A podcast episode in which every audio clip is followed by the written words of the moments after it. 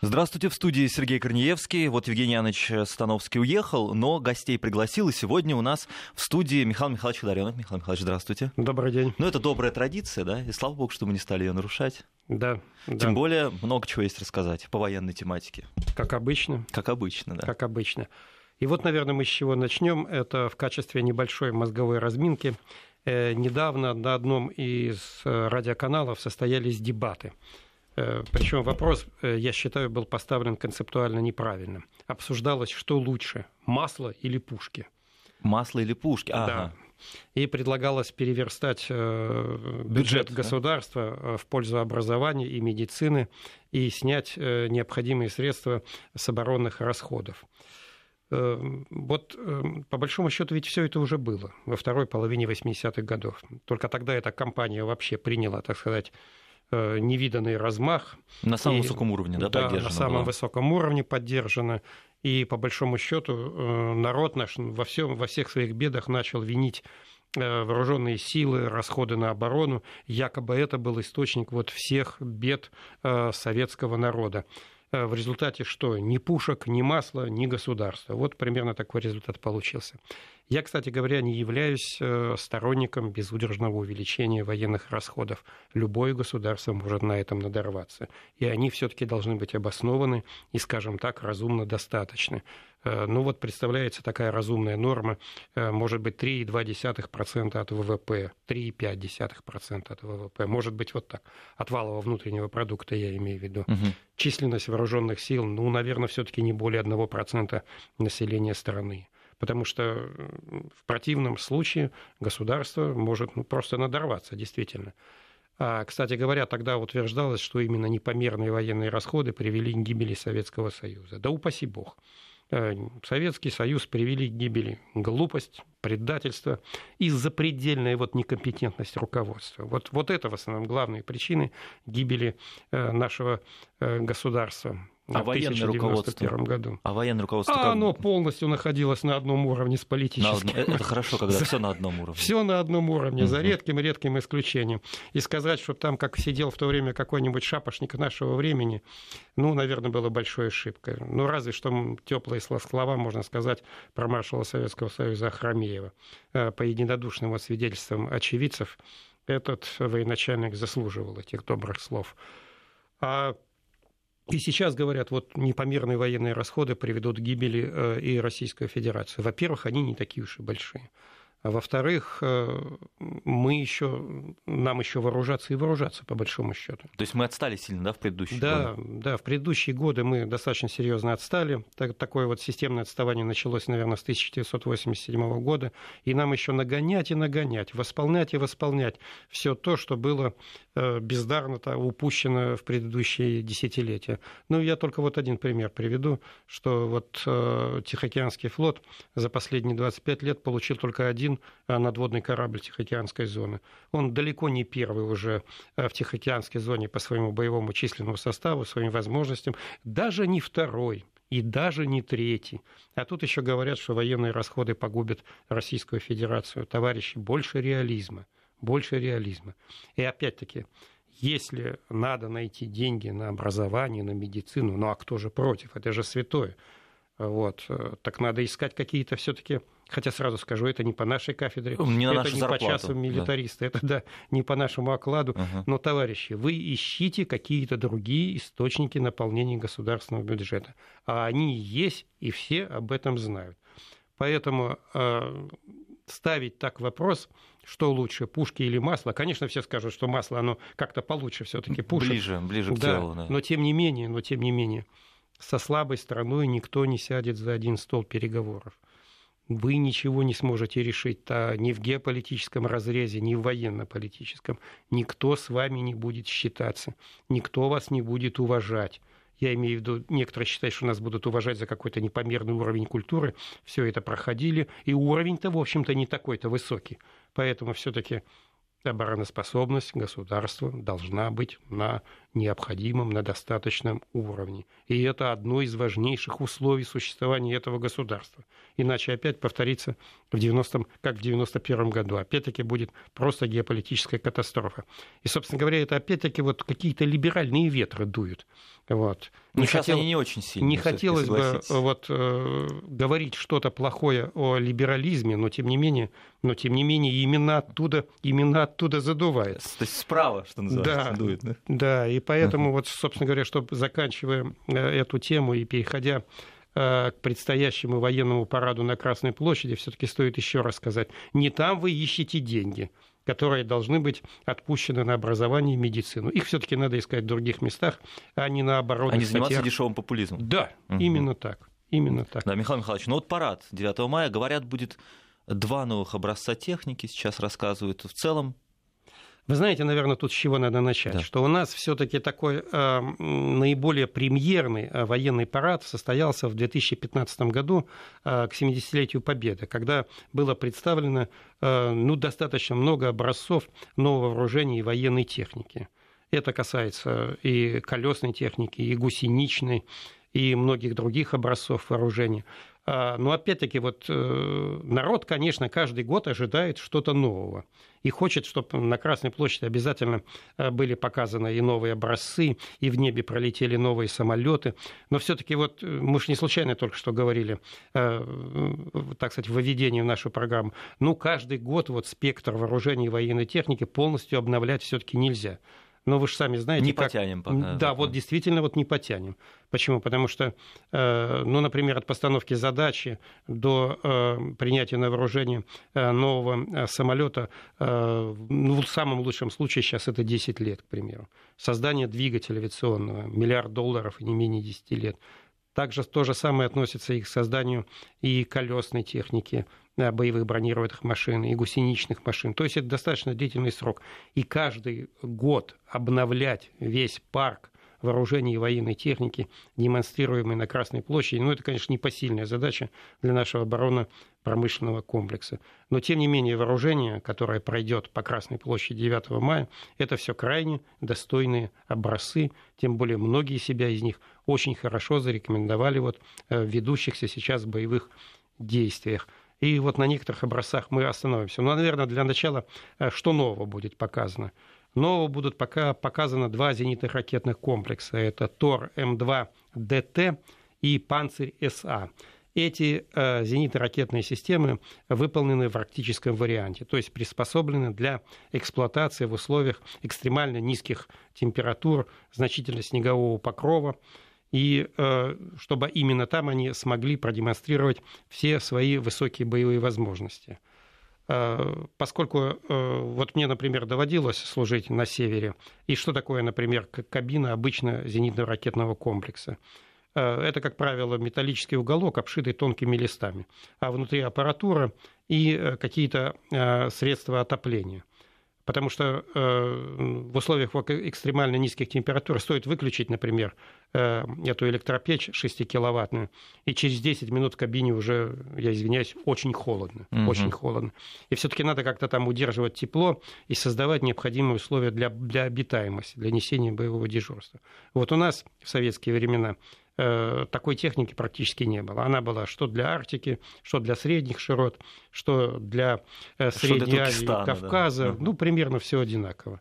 Вот. И в этом плане это исключительно правильный подход, чтобы вот создавать образцы вооружений военной техники, предусмотренные действительно для эксплуатации в таких условиях, чтобы и тепло хорошо держало, чтобы создавались все условия для жизнедеятельности там, личного состава, чтобы не надо было там сидеть в караульных тулупах и рукавицах и еще при этом э, трястись от холода.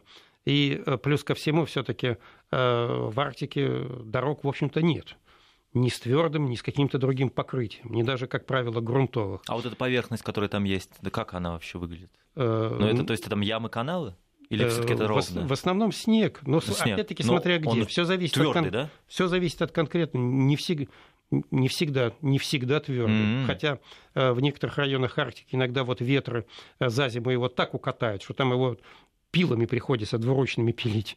Но, тем не менее, вот то, что он, э, эти системы смонтированы на гусеничных тягачах, тем более сочлененных, что резко повышает их проходимость, но это тоже шаг исключительно в правильном направлении. Поскольку, еще раз говорю, дорог у нас на побережье Северного Ледовитого океана и на его островах, в общем-то, практически нет. И, опять-таки, э, при движении по тундре, по той же самой, ну, необходимы очень широкие гусеницы, чтобы не нанести вреда даже окружающей среде. И это даже, в общем-то, учтено.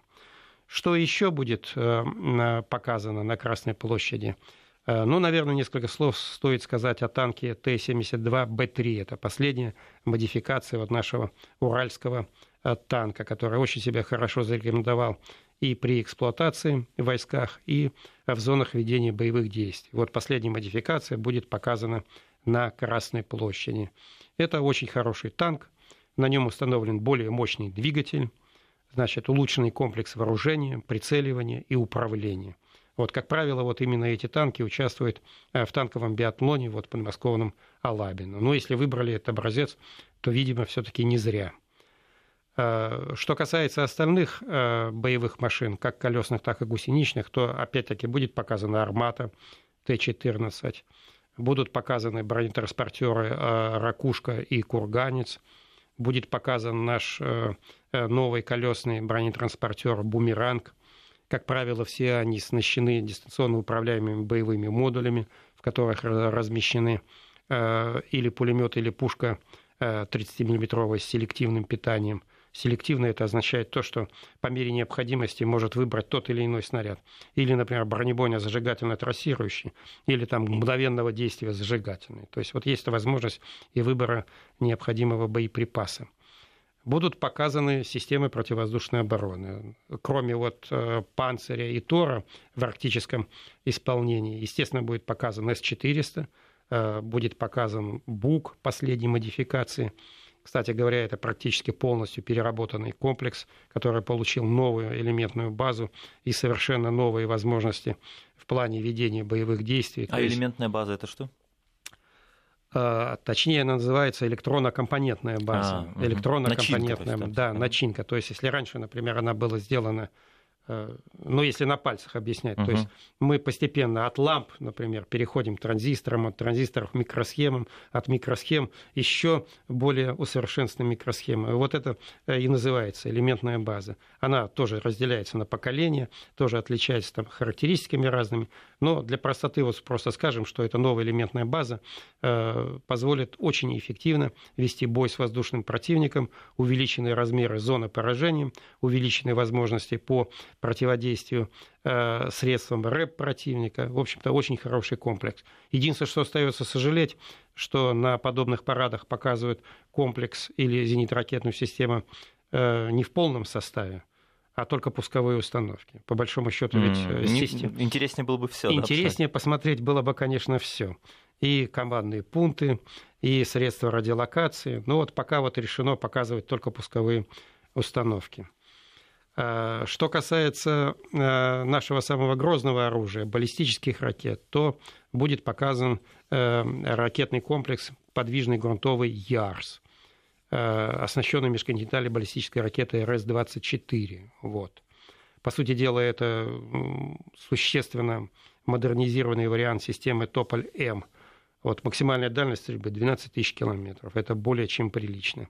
И самое главное, круговое вероятное отклонение боевого блока от цели 150 метров. Много это или мало, опять-таки, ну, зависит от мощности. Нет, везде нужны критерии, ну, правильно. Да. В частности, например, вот первые образцы а, советских баллистических ракет, они были или моноблочные, или э, с разделяющимися головными частями. Но вот тогда квадратное э, вероятное э, отклонение – круговое вероятное отклонение от цели составляло, например, 3 километра. Ну, вот, может, и, и ничего нормально было? Ну, для такой мощности, как да. тогда, это было вполне нормально. Ну, нормально. Но все-таки 3 километра и 150 метров, скажем так, это ощутимый скачок вот в технологиях, правильно? Mm. Потому что это вот и по-другому это все-таки назвать нельзя. Э, что касается воздушной части парада, то будут, в общем представлены все наши традиционные Э, летательные аппараты, начиная со стратегических бомбардировщиков Ту-160 и Ту-95, военно-транспортные самолеты АА-124, Ил-76, вертолеты боевые К-52 и Ми-28, истребители наши самые разнообразные. Э, особое внимание, вот, конечно, хотелось обратить на истребитель Су-30СМ. Это машина э, с очень хорошими тактико-техническими характеристиками. Ее охотно закупает и наше Министерство обороны, и многие иностранные заказчики. То есть самолет удался и хорошо себя зарекомендовал как в войсках, э, так и в зонах боевых действий. Правда, непосредственно он еще участия не принимал, но, во всяком случае, в Сирии несколько э, подобных самолетов Су-37 находятся и обеспечивают прикрытие нашей авиабазы и сопровождение наших бомбардировщиков при выполнении ими боевых задач. Но вот так, собственно говоря, будет выглядеть, э, как у нас иногда говорят, механизированная колонна. Вот. Теперь, что касается Э, э, парадных батальонов непосредственно. Э, но согласитесь, Сергей, все-таки без сюрпризов на параде быть не может, правильно? Ну, только должны быть приятные сюрпризы. Все-таки, да. согласитесь, это да. же праздник. Да. И я так думаю, что они все-таки заготовлены. Вы знаете, что меня как-то подвигает на эту мысль? Поскольку действительно ведь невозможно каждый год демонстрировать какой-то новый образец вооружения и военной техники, но они просто не с такой быстротой разрабатываются. Это просто объективный ход вещей. А вот... Знаете, как можно это делать, демонстрировать? Трофейные. Я вот подумал, трофейные можно. Бросать их, бросать их под, э, к ногам да, руко- ногам. руководителей государства. Конечно, это и красиво, и приятно смотреть. Э, теперь, что касается все-таки непосредственно парадных батальонов. Вы знаете, э, поводом вот э, для некоторых догадок, знаете, что может послужить? Вот если вы обратили внимание на последнюю тренировку, перед парадом, то, в принципе, она проводилась в повседневной форме одежды. Но 7, 7 мая, вы имеете в виду, она будет э, генеральная? Или последняя, которая была вчера? Да. Вчера. Угу. То есть 7 мая еще. Вроде бы... 7 мая обещают генеральную, ну, не знаю, ночью или днем когда-то. Ну ладно, это не важно. Да. Угу. Обычно на крайнюю тренировку угу. парадные расчеты выводятся в особо парадной форме одежды. То есть вообще-то есть парадная форма одежды, а есть и особо парадная. Особо парадная одна вот, предназначена именно для э, военнослужащих, которые участвуют вот, в парадах э, на Красной площади э, и в некоторых других э, городах э, нашей страны. Как мы раньше говорили в столицах союзных республик, но сейчас уже со столицами союзных республик уже как-то по-другому все это. В выглядит. столицах субъектов федерации. Да. Вот скажем лучше так. И все-таки, видимо, вот какие-то в этом плане новации будут в отношении формы одежды. А, есть все основания предполагать, что что-то какая-то вот какие-то новые элементы появятся. А, и поэтому, чтобы их не сразу не раскрывать, да, да вот их, видимо, решили, не, люди, видимо, так. их решили не засвечивать до самого а, последнего момента. Что еще а, следует предполагать на параде? Видимо, все-таки и женская часть, женская часть парада по сравнению с прошлыми парадами на Красной площади, в общем-то, наверное, все-таки будет увеличена. Есть основания вот это предполагать. Э, кстати говоря, раньше, когда вот проводились тренировки э, парадных расчетов э, в том же самом Алабино, то по большому счету ведь советский народ и не подозревал, что эти как-то тренировки проводятся, что есть тренировки на Красной площади. Обычно все начиналось только с военного парада в 10 часов утра 7 ноября. Сейчас немножко другие времена, вот информационная, так сказать, составляющая стала более открытой, стали показывать и алабинские тренировки, и тренировки парадных расчетов вот на Красной площади. А раньше все только вот 10 часов утра, 7 ноября, и вот, пожалуйста, товарищи, Смотрите, Посмотрите, да. Да, и наблюдайте. Вот. Так что вот э, э, в этом плане, все-таки в плане э, военного обмундирования следует ожидать, э, ну не то чтобы сказать, может быть, некоторых сюрпризов, скажем так, новаций. новаций. Михаил Михайлович, а кто вот это все разрабатывает и придумывает? Кто садится и думает, вот мы сегодня в этот раз покажем такую-то технику, так-то будут одеты люди, такие-то будут новации. Это как это происходит?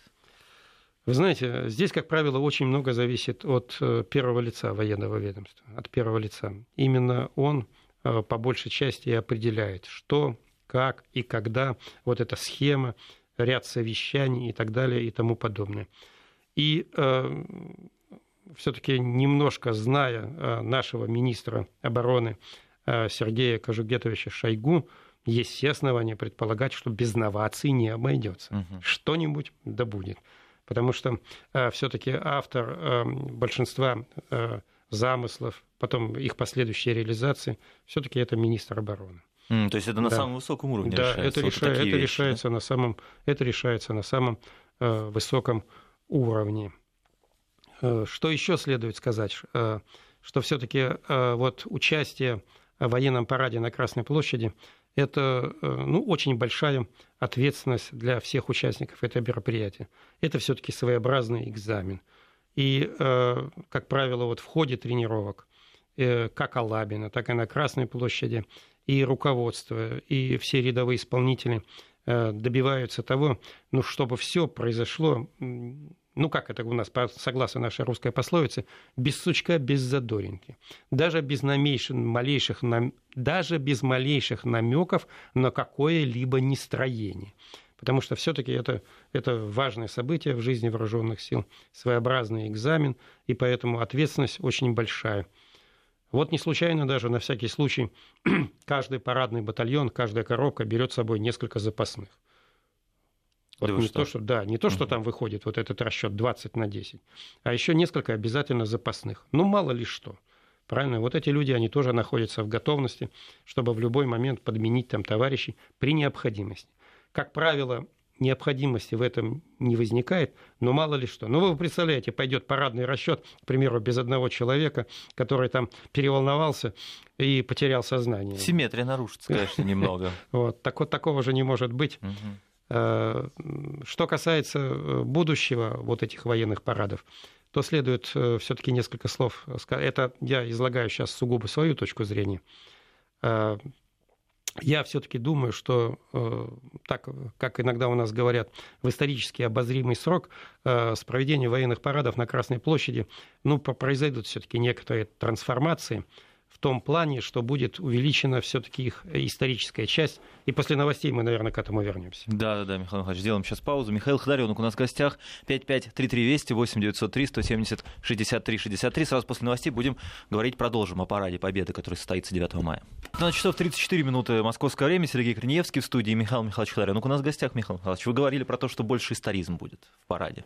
Э, во-первых, это сугубо мое личное ну, да. мнение. Это может произойти не сразу, а может быть даже это займет 10-15 лет. Но знаете, может... люди, люди чувствуют, вот нам пишут, э, почему не раритетная техника в параде участвует? Ну больше бы, больше бы раритетной техники.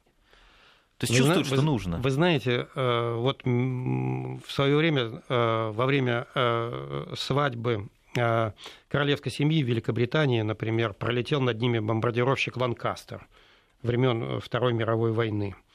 Э, когда да. Э, вот, но в это, году. Да, да, это все-таки произвело впечатление, согласитесь. У нас, например, чтобы над нашими головами пролетели какие-нибудь раритетные самолеты Великой Отечественной войны, они есть, но, но не в таком количестве, чтобы скомплектовать вот какой-то парадный расчет в воздухе. И мне кажется, что все-таки вот этому вопросу внимания уделяется недостаточно. Все-таки э, должны, должны быть и самолеты, должны быть и э, э, боевые бронированные машины того времени, и все остальные. Это, конечно, требует средств, которых, ну, средств всегда на все решительно вот не хватает. Но, тем не менее, я думаю, что если восстановить вот многие образцы вооружения и военной техники того времени, затраты бы полностью оправдали себя в том плане, что это бы Э, на наш народ произвело бы самое благоприятное впечатление. Это и летательные аппараты того периода, это и танки, и автомобили, причем восстановленные так, ну, один к одному желательно. А вот э, как происходит восстановление? Там нужно полностью двигатель какой-то новый ставить? Или да можно надо, что-то сделать? Да, по, сути, по сути дела, надо заново фактически разрабатывать эту машину mm. и за, за, все, все делать практически заново, поскольку э, ну, а, не сохранилось. А что, а что раритетного останется. Но не сохранилось э, ага. внешний вид. Внешний вид. Внешний да? вид. Нет, если задаться такой целью, да, э, можно полностью вот один к одному восстановить эту машину. Да, она будет, естественно, это современная реплика, как иногда говорят, но тем не менее внешний вид ее должен полностью соответствовать вот тому э, периоду. Что же касается возвращения историзма, вот военные парады, то, как мне кажется, что со временем все-таки эта вот часть будет увеличиваться. Э, возможно, не завтра, не сразу, даже не через 5 лет, а не через 10. Но, как мне кажется, мы вполне можем дождаться того, что военный парад будет примерно состоять из трех частей. Сначала будет представлена русская императорская армия, потом а, несколько батальонов советского периода в форме образца 43-45 года, а потом современная, современная российская армия. Вот, как мне кажется, все-таки вот этот путь правильный. И э, вполне может быть, что мы еще и доживем до того времени, что каждый полк российских вооруженных сил будет иметь все-таки свою парадную форму именно относящуюся только к этому полку. Как это было вот в императорской армии? Да что, может быть, мы еще увидим на параде или гвардии Кирасирский полк, или гвардии Гусарский. Может быть, даже доживем и до этого. Mm-hmm. Вот, потому что все-таки, да, это деньги, да, это средства. Но это не такие большие деньги в масштабах страны. И опять-таки, опять-таки, эффект, эффект превзойдет все ожидания. Все-таки, когда за французским президентом следует кавалерия, определенного исторического периода на параде, как 14... самая, да. Да, на параде 14 июля, посвященной национальному празднику Франции. Ну, согласитесь, это производит впечатление. Это производит впечатление. Ну а теперь, собственно говоря, заканчивая парадную часть, э, переключим, переключимся на сугубо военно-технические проблемы и поговорим немного о э, авиации. Э, в частности, правильно ли мы в свое время выбрали, так сказать, некоторые векторы развития э, нашей авиационной промышленности, летательных аппаратов. Это особенно касается вот 50-х годов. А это вот, Михаил Михайлович, очень серьезный вопрос. Вы говорили, миллиард долларов и 10 лет, чтобы разработать авиационный двигатель. Да. То есть выбрал вектор, и ты понимаешь, что тут миллиард долларов и 10 лет. Да. И уже никуда не свернешь, по большому счету. Так самое страшное, что может еще и не получиться. Да, что еще истратил и, может, миллиард идешь, долларов, да. отработал 10 лет. 10 лет и на выходе не, так и не получил нужного двигателя. Вот, вот такое так. И так, вот это, к сожалению, тоже возможно, что работали, работали, работали, работали, а потом... Ну, это опять вопрос кадров, на самом деле, да, кадры решают да. все. Да вот знаете, вот я хочу даже вот э, зачитать даже одну цитату, что вот э, а вот она, может быть, так прозвучит, что решение новых перспективных задач в любой отрасли наших знаний можно поручать только честным, одаренным и одержимым идеей вот передовым людям, а не людям, там, склонных к показухе, к фейерверкам, эффективным менеджерам и так далее и тому подобное. То есть это действительно должен быть честный, одаренный и одержимый человек. Но, естественно, только надо создать что? Условия, условия для его работы. И тогда, и тогда результат не заставит себя долго ждать. Ну, как-то раньше умели создавать условия, мне кажется, да? Умели, умели. Ну, и как-то вот все таки вот... Э, ну, Или, вот... может быть, кадры были еще те из императорской России, и как-то вот их... Да не то, чтобы даже императорской России. Вот один только пример. Э, в начале 50-х годов очень э, остро стояла проблема создания носителя ядерного оружия, которым мог бы, например, долететь до Америки, произвести бомбометание и еще вернуться обратно. Такого самолета, в общем-то, не было. И, э, как говорится, партия и правительство напряженно думали, как решить эту задачу в лице товарища Сталина. И товарищ Сталин, например, спрашивает, а нельзя ли поставить на самолет Туполева Ту-16 еще два мотора и, несколько увеличив его размеры, получить межконтинентальный бомбардировщик, способный долететь до Америки и обратно? Нельзя, отвечают специалисты, показывают расчеты. Тут вождь начинает говорить с товарищем Туполевым. А почему вы, товарищ Туполев, отказываетесь выполнить задание правительства построить крайне нужный нам межконтинентальный реактивный бомбардировщик? Ну, а Туполев... это стенограмма? Это цитаты. Это, вот мне интересно, а он, э, он реально так говорил? Реально. Вот именно так, вот с, да. с такими с причастными и причастными оборотами. То есть да. он так сложно говорил, это витиевато. это ж очевидцы записывали. А-а-а. Сталин, кстати говоря, да. несмотря на грузинский акцент, прекрасно владел русским языком. Ну вот я смотрю, очень, он очень хорошо, говорил, очень да? хорошо и грамотно писал. Угу. И в этом плане еще у него русскому языку можно поучиться. И а, ну, Туполев отказывается, говорит, что нет сейчас таких двигателей, опять-таки, реактивных, э, слишком велик расход топлива, и никак этому самолету будет не долететь до Америки и обратно. А товарищ Сталин ему говорит, а вот другой конструктор берется создать такую машину. Почему же у него получается, товарищ Туполев, а у вас нет? Странно. Это э, Сталин говорил о конструкторе Месищеве, который вот действительно взялся за создание реактивного межконтинентального бомбардировщика. И э, товарищ Сталин принял решение поверить товарищу Месищеву, что он сможет сделать такой бомбардировщик. Выходит э, постановление о создании опытного конструкторского бюро, и ему поручается вот эта э, задача. Кстати говоря, в это время вольно или невольно шло соревнование с фирмой Boeing, которая создавала бомбардировщик Б-52, и оно к его созданию приступило уже 1946 года. И вот они тогда в тактико-технических требованиях ВВС США задали ему дальность 16 тысяч километров полета без дозаправки. Вот. Месищева э, создали конструкторское бюро, передали завод в филях, и он приступил к созданию вот этого бомбардировщика. Задача была, конечно, грандиозная. Создать первый в Советском Союзе тяжелый скоростной стратегический бомбардировщик с турбореактивными двигателями, и на это отводилось только два года. Вместо 10 лет, да? Да, который... вместо 10 лет. Ага. Два года, и причем тогда считали еще только или столбиком, или на логарифмических линейках. То есть а расчеты надо было выполнить сложнейшие. Э, вот. И вот, вот таким образом началось создание дальнего скоростного э, самолета бомбардировщика М4. Э, ну, тогда еще создавался э, и даже не самолет, а еще даже вот самые короткие сроки э, необходимый коллектив. И самый кратчайший срок надо было вот определить лицо, вот, главные параметры этого нового гигантского самолета, его схему. Причем задача эта еще грандиозная была потому, что в те времена, ну, ну, ну, только война закончилась. Ну, что такое 51-52 год? Еще все живы были люди, которые там летали еще на ТБ-3 и на П-2. Там, вот на, на этих, этажерках? Да, самых mm-hmm. примитивных самолетах, которые там это летишь, и э, лицо твое обдувает там всеми ветрами и так далее. А чтобы спрыгнуть с самолета, еще надо было пешком идти по крылу. Вот такие тогда самолеты были. И тут вдруг скоростной межконтинентальный, с реактивными двигателями. То, То есть как-то сразу перепрыгнуть через да, поколение. Это, это просто гигантский, гигантский шаг, гигантский. Вот. И, собственно говоря, вот такой самолет был э, э, буквально вот э, создан в самые короткие сроки.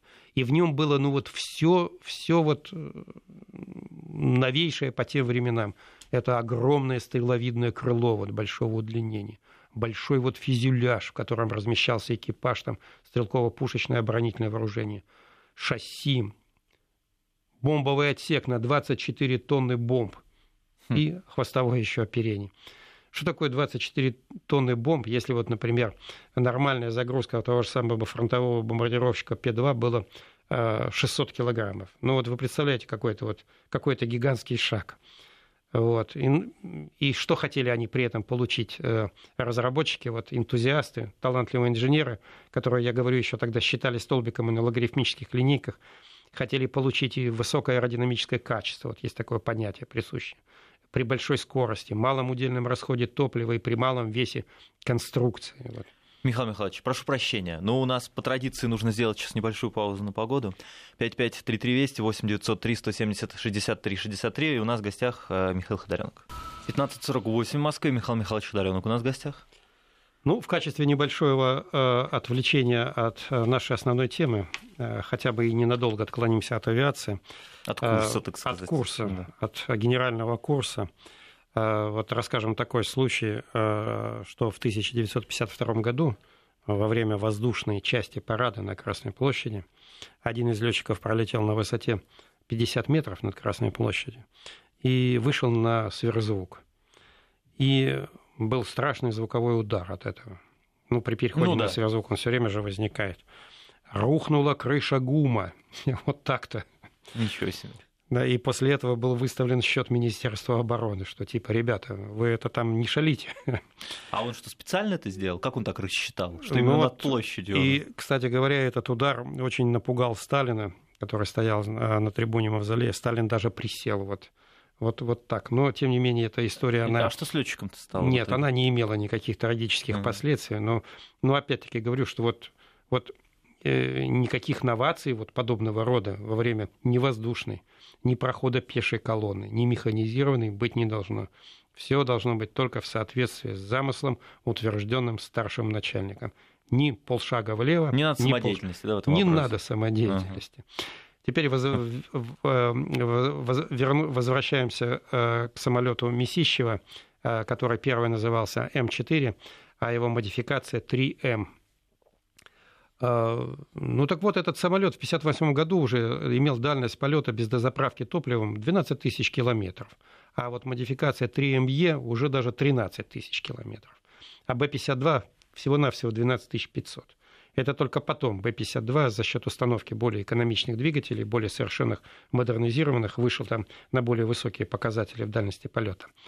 Мы это к чему говорим? Потому что, как говорил один из моих преподавателей, что бы ты ни делал, что бы ты ни делал, думай о конце. То есть в связи с чем вы все это излагаете, да? А, вот все-таки Месищев э, с его самолетами, он был э, больше конструктор, чем политик. А вот Туполев, наверное, больше политик, чем конструктор. И вот как-то ему больше удалось убедить руководство страны, что вот Ту-95 это более перспективный самолет, нежели чем самолет Месищева. И поэтому вот самолеты Месищева выпускались или, или ограниченной серии, или не выпускались совсем. А если бы, собственно говоря, вообще-то мы взяли за основу вот мессищевский бомбардировщик и постепенно его дорабатывали, там, наращивали, улучшали, модернизировали, мы на многие проблемы, э, решение многих проблем вышли бы гораздо быстрее. Вот совершенно легендарная машина, это еще М-50, это сверхзвуковой бомбардировщик четырехмоторный Месищева. Опять-таки, ну, изготовленный практически в единственном экземпляре, вот в Монино он стоит, и все. Поскольку э, тогда э, Никита Сергеевич Хрущев приступил к ракетизации страны и вооруженных сил, Ему показалось, что держать два конструкторских бюро, занимающихся разработкой стратегических самолетов, это очень накладно для страны. А что он с ним делал? Он их разогнал, что ли? Ну, Месищева разогнали а вместе как? с его самолетом. А, а куда да... делись все эти ценные кадры, ценнейшие? Разбрелись по другим Разбрелись. конструкторским бюро, а, а, а Месищев, конечно, уже э, к, нему только вернулись, э, э, когда разрабатывали вот проект Э, Ту-160. То есть тогда шел конкурс проектов, и Месищев представил, опять-таки, несколько, несколько своих проектов. Это был человек такой, ну, если можно так сказать, очень оригинального мышления, смотрел далеко вперед, вот. И я все-таки думаю, что если бы вот именно мессищевское направление поддержать, наверное, все-таки для государства, для авиации это было бы лучше. Э, поскольку мы вышли бы на более высокие показатели. Особенно вот если стали бы развивать направление М-50. Ну, скажем, если бы Никита Сергеевич Хрущев ну, не сделал бы там не 1600 ракет, а ограничился хотя бы тысячу, тысячу, а вот оставил немного, оставил немного для, для Месищева, то пользы бы, наверное, все-таки было, пользы бы, наверное, все-таки было больше. Почему? Потому что и на сверхзвуковой пассажирский самолет мы вышли бы э, раньше. Э, у нас иногда принято считать, э, например, что вот Ту-144 это была необычайно прорывной самолет, необычайно талантливая конструкция, но вот какие-то злодеи, там, нехорошее время, так и так далее, вот погубили этот прекрасный самолет. Э, ну, к сожалению, вот можно сказать только одно, что у нас с историей временами плоховато в любых отраслях наших знаний и ведение военных действий, и э, история авиации. То есть вот э, подробно э, с описанием всех, так сказать, нужных событий, с характеристикой всех действующих лиц, вот эта история еще во многом не написана. А вот ну, Ту-144, это был, к сожалению, достаточно сырой и, как некоторые говорят, наспех сколоченный самолет. Наспех сколоченный самолет. И, по большому счету, при его создании руководствовались не столько здравым смыслом, сколько соревнованием с, кон- с Конкордом. И э, по большому счету, по большому счету, Конкорду, в общем-то, э, проиграли. Почему? Потому что ну, что такое Ту-144? Вот это, э, как мы уже говорили, это наспех сколоченный самолет без хвостовой э, схемы, четырьмя двигателями конструкции Кузнецова. А они э, с огромными форсажными камерами, обеспечивающие вот на крейсерском режиме полета сверхзвуковой скорости, это при М равном 2, необходимую тягу, тягу при совершенно недопустимом большом удельном расходе топлива. Ну, то есть то он есть, был неэкономный? Даже для советского времени это был необычайно э, э, и неэкономный самолет. Два килограмма топлива на килограмм тяги в час, ну это, в общем-то, это, в общем-то, запредельные показатели. Это был ну как вот сказать, это был не коммерческий проект вот изначально, это был только как вот результат э, соревнования с, кон, с Конкордом. Вроде это типа, называется имиджевый. Да, имиджевый проект. Мы подняли угу. его на два месяца раньше, да, безусловно, это достижение, ура, ура, но тем не менее по большому счету все, что было вложено в самолет, вот этот самолет, это во многом, к сожалению, даром потраченные деньги. Его вот и аэродинамическое, и весовое совершенство, значит, было очень низкое. Э, но вот такой штрих, что вот это полное отсутствие уверенности в правоте и разумности этого проекта даже у авторов. Почему вот такой э, штрих, что экипаж самолета Ту-144 был размещен в кабине на катапультируемых креслах. На всякий случай. Да. Кстати говоря, вот ни один пассажирский самолет в мире вот подобными, так сказать, средствами спасения экипажа э, не оснащен. Там только одно средство спасения, как для экипажа, так и для пассажиров. Это нормальная посадка при завершении рейсового полета, правильно? Угу. Вот единственное средство спасения экипажа.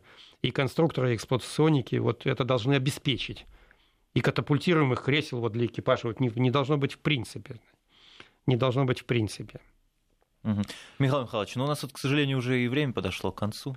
Э, но это как обычно, как обычно да. у нас бывает. Только начинаем раскапывать какую-то самую интересную тему, ага. и в это время последняя песчинка падает из стеклянных песчаных да. часов, и заканчивается час милитаристов. Э, Михаил Михайлович, ну ждем вас 9 мая. Михаил Михайлович будет у нас комментировать парад. Мы сейчас прервемся на небольшую паузу и вернемся в эфир.